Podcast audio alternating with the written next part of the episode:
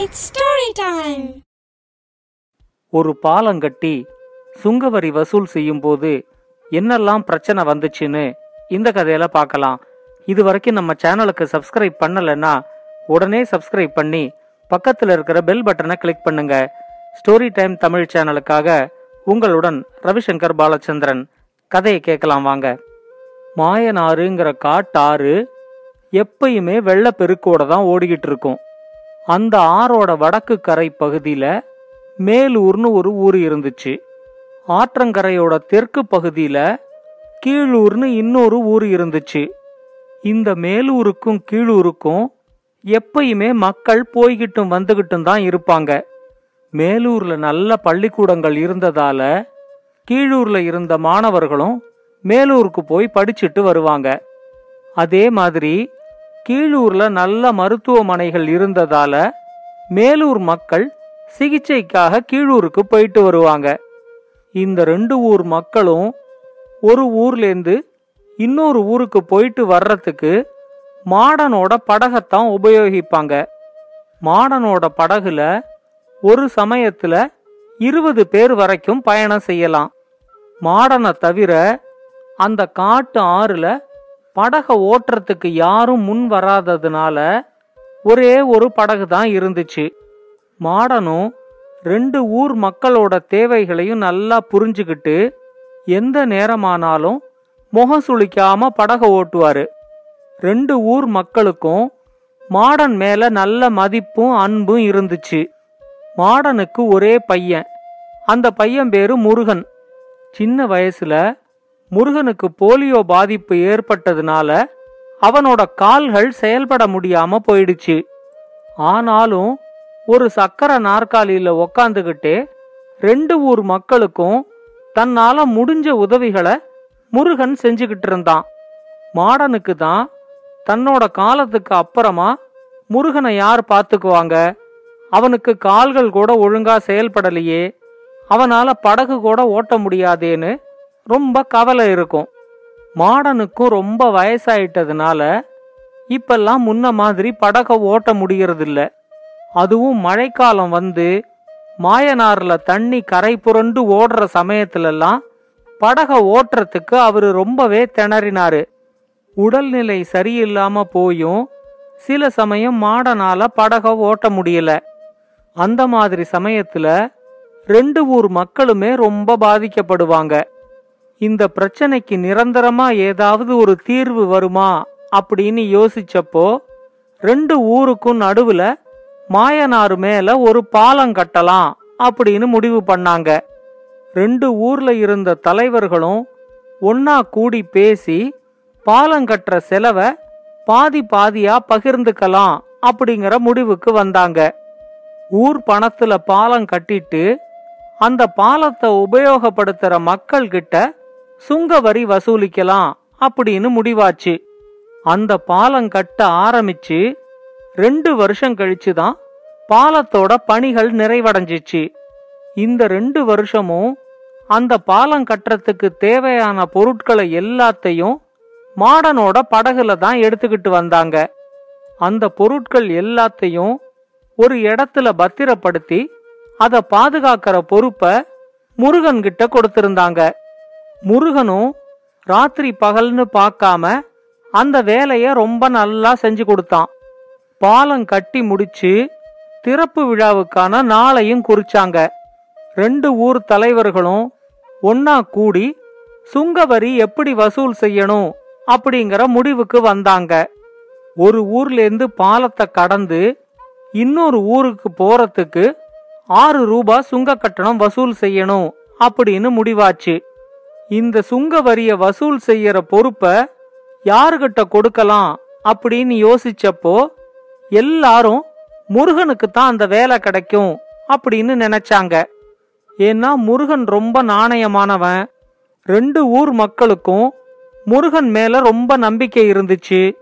அதோட முருகனுக்கு கால்கள் செயல்படாதுங்கிறதுனால ஒரு இடத்துல உக்காந்து பாக்குற வேலை தான் முருகனுக்கு சரியா வரும் அப்படின்னு எல்லாரும் நினைச்சாங்க. ஆனா மேலூர் தலைவருக்கு அந்த வேலைய முருகனுக்கு கொடுக்கறதுல கொஞ்சம் கூட விருப்பம் இல்ல. அவரு இத மாதிரி ஒரு நல்ல வேலைய உதவாக்கரையா சுத்திக்கிட்டு இருக்கிற தன்னோட மச்சானுக்கு வாங்கி வைக்கணும் அப்படின்னு முடிவு பண்ணாரு. ஊரே முருகனுக்கு ஆதரவா இருந்தாலும் மேலூர் தலைவர் சுங்கவரி வசூல் செய்யற பொறுப்ப தன்னோட மச்சான் வள்ளிக்கண்ணுவுக்கே கொடுத்தாரு. சுங்கவரியா வசூல் செய்யற ஆறு ரூபால ரெண்டு ரூபா மேலூருக்கும் ரெண்டு ரூபா கீழூருக்கும் ரெண்டு ரூபா சுங்கவரி வசூல் செய்யற வள்ளிக்கண்ணுவுக்கும் கொடுக்கறதா முடிவாச்சு. சுங்கவரிய ஒழுங்கா வசூல் செஞ்சாதான் ரெண்டு ஊருக்கும் பாலம் கட்டின பணம் திரும்ப கிடைக்கும் அப்படிங்கறதுனால தன்னோட மச்சான் பொறுப்பா இந்த வேலையை கவனிச்சுக்குவான் அப்படின்னு மேலூர் தலைவர் சொன்னாரு. ரெண்டு ஊர் இளைஞர்களுக்குமே அந்த வேலை முருகனுக்கு கிடைக்காதது ரொம்ப வருத்தமாக தான் இருந்துச்சு. ஆனாலும் முருகன் அதை பத்தி ரொம்ப கவலைப்படல. வள்ளிக்கண்ணு வரிய பொறுப்பா வசூல் செஞ்சா அது ரெண்டு ஊருக்கும் நல்லது தானே அப்படின்னு பெருந்தன்மையா முருகன் எடுத்துக்கிட்டாரு. வள்ளிக்கண்ணுவுக்கு இந்த வரி வசூல் செய்யற வேலை கொஞ்சம் கூட பிடிக்கல. எப்பவும் நல்லா குடிச்சிட்டு வெட்டியா ஊரை சுத்திக்கிட்டு இருந்த தன்னை இப்படி ஒரு இடத்துல கொண்டாந்து உக்காத்தி வச்சு வரி வசூல் செய்ய விட்டுட்டாங்களே அப்படின்னு தன்னோட மாமா மேலூர் தலைவர் மேல அவனுக்கு ரொம்ப கோபம் இருந்துச்சு. இந்த சுங்க வரிய வசூல் செய்யறதுக்கு ஏதாவது எளிமையான வழி இருக்குதா அப்படின்னு வள்ளிக்கண்ணு கொஞ்சம் யோசிச்சு பார்த்தாரு. ஒவ்வொருத்தரும் பாலத்தை கடந்து ஒரு ஊர்லேருந்து இன்னொரு ஊருக்கு போறதுக்கு எவ்வளவு நேரம் ஆகுது அப்படின்னு வள்ளிக்கண்ணு கணக்கெடுத்து பார்த்தாரு. முழு பாலத்தையும் கடந்து ஒரு ஊர்லேருந்து இன்னொரு ஊருக்கு போறதுக்கு இருபது நிமிஷம் ஆச்சு. அந்த பாலத்துக்கு பக்கத்திலேயே சுங்கவரி வசூல் பண்ற வள்ளிக்கண்ணுவுக்கு ஒரு குடிசைய கட்டி கொடுத்திருந்தாங்க. அவர் ஒவ்வொரு பத்து நிமிஷமும் தன்னோட குடிசைய விட்டு ஒரு தடவை வெளியே வருவாரு. யாரெல்லாம் பாலத்தை கடந்து போய்கிட்டு இருக்காங்களோ அவங்க எல்லார்கிட்டயும் சுங்கவரி வாங்குவாரு. வரி கொடுக்கறவங்கள இன்னொரு ஊருக்கு போறதுக்கு அனுமதிப்பாரு. வரி கொடுக்காதவங்கள திரும்பவும் வந்த ஊருக்கே அனுப்பி விட்டுருவாரு. தொடர்ந்து வேலை செய்யாம இப்படி பத்து நிமிஷத்துக்கு ஒரு தடவை வந்து வேலை செய்யறதுனால யாராலையும் தன்னை ஏமாத்திட்டு சுங்கவரி கொடுக்காம ஒரு ஊர்லேருந்து இன்னொரு ஊருக்கு போக முடியாது அப்படின்னு வள்ளிக்கண்ணு நினைச்சாரு. ஆனா அவர் இப்படி பத்து நிமிஷத்துக்கு ஒரு தடவை குடிசையிலேருந்து வெளியே வந்து வர்றவங்க கிட்ட சுங்கவரி வசூல் செய்யறது சரியில்லைன்னு முருகன் நினைச்சாரு. பாலத்தோட ஏதாவது ஒரு பக்கம் உக்காந்துகிட்டு அந்த இடத்த தாண்டி போறவங்க கிட்ட வசூல் செஞ்சாதான் ரெண்டு ஊருக்கும் நஷ்டம் இருக்காது அப்படின்னு முருகன் நினைச்சாரு. ரெண்டு ஊர் இளைஞர்களுக்கும் முருகன் சொல்றது தான் சரி அப்படிங்கறது நல்லா தெரிஞ்சிச்சு. ரெண்டு ஊர் இளைஞர்களும் வள்ளிக்கண்ணு வரி வசூல் செய்யற முறை தப்பு அப்படிங்கறத நிரூபிச்சு வள்ளிக்கண்ணு கிட்டேந்து அந்த வேலைய முருகனுக்கு வாங்கி கொடுக்கணும் அப்படின்னு முடிவு பண்ணாங்க. அவங்க எல்லாரும் கூடி பேசி அதுக்கான ஒரு திட்டத்தையும் போட்டாங்க. வள்ளிக்கண்ணு அவரோட குடிசைக்குள்ள போயிட்டாருன்னா மறுபடியும் பத்து நிமிஷம் கழிச்சு தான் வெளியே வருவாரு அப்படிங்கறது அந்த இளைஞர்கள் எல்லாருக்குமே தெரிஞ்சிருந்துச்சு. மேலூர்லேருந்து கீழூருக்கு போக வேண்டிய இளைஞர்கள் எல்லாரும் வள்ளிக்கண்ணு குடிசைக்குள்ள போன உடனே பாலத்துல நடக்க ஆரம்பிப்பாங்க. ஒன்பது நிமிடங்கள் பாலத்துல நடந்ததுக்கு அப்புறம் இன்னும் ஒரு நிமிஷத்துல வள்ளிக்கண்ணு குடிசையிலேருந்து வந்து தங்க கிட்ட சுங்கவரிய கேப்பாரு அப்படிங்கறத அவங்களுக்கு தெரிஞ்சிரும். அதனால அவங்க வந்த வழியிலேயே திரும்பி கீழூர்லேருந்து மேலூருக்கு வர்ற மாதிரி ஒரு நிமிஷத்துக்கு நடப்பாங்க.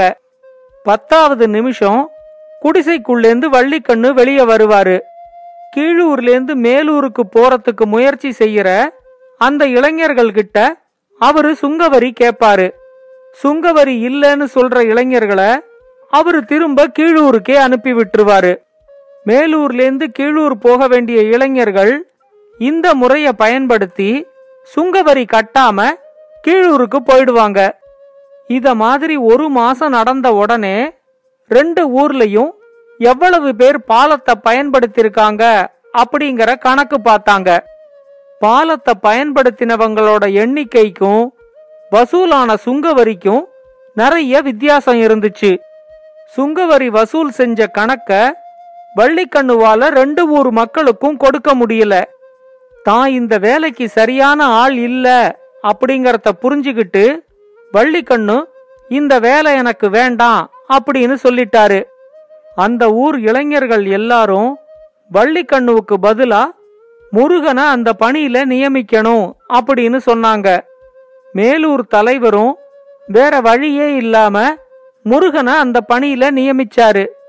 சுங்கவரி வசூலிக்கிற பொறுப்ப முருகன் எடுத்துக்கிட்டதுக்கு அப்புறமா அவரு பாலத்தோட ஒரு பகுதியில உக்காந்துகிட்டு அந்த இடத்த தாண்டவங்க கிட்ட மட்டும் சுங்கவரி வசூலிக்க ஆரம்பிச்சாரு. அதனால பாலத்தை உபயோகப்படுத்துறவங்க கிட்ட சரியான முறையில முருகனால சுங்கவரி வசூல் செய்ய முடிஞ்சிச்சு. முருகனுக்கு அந்த வேலையை வாங்கறதுக்காக வள்ளிக்கண்ணுவ ஏமாத்தினத பத்தி ரெண்டு ஊர் இளைஞர்களும் யாருக்கும் தெரியாம பாத்துக்கிட்டாங்க. இந்த கதைய பத்தின உங்களோட கருத்துக்களை பின்னூட்டத்துல கமெண்ட்ஸா பதிவு பண்ணுங்க. இது மாதிரி இன்னும் பல நல்ல கதைகளை கேட்க ஸ்டோரி டைம் தமிழ் சேனலோட தொடர்புல இருங்க. நன்றி வணக்கம். இந்த கதை உங்களுக்கு பிடிச்சிருந்தா லைக் பண்ணுங்க கமெண்ட் பண்ணுங்க ஷேர் பண்ணுங்க. மறக்காம ஸ்டோரி டைம் தமிழ் சேனலை சப்ஸ்கிரைப் பண்ணுங்க. அப்படியே பக்கத்துல இருக்க அந்த பெல் ஐகானை கிளிக் பண்ணுங்க.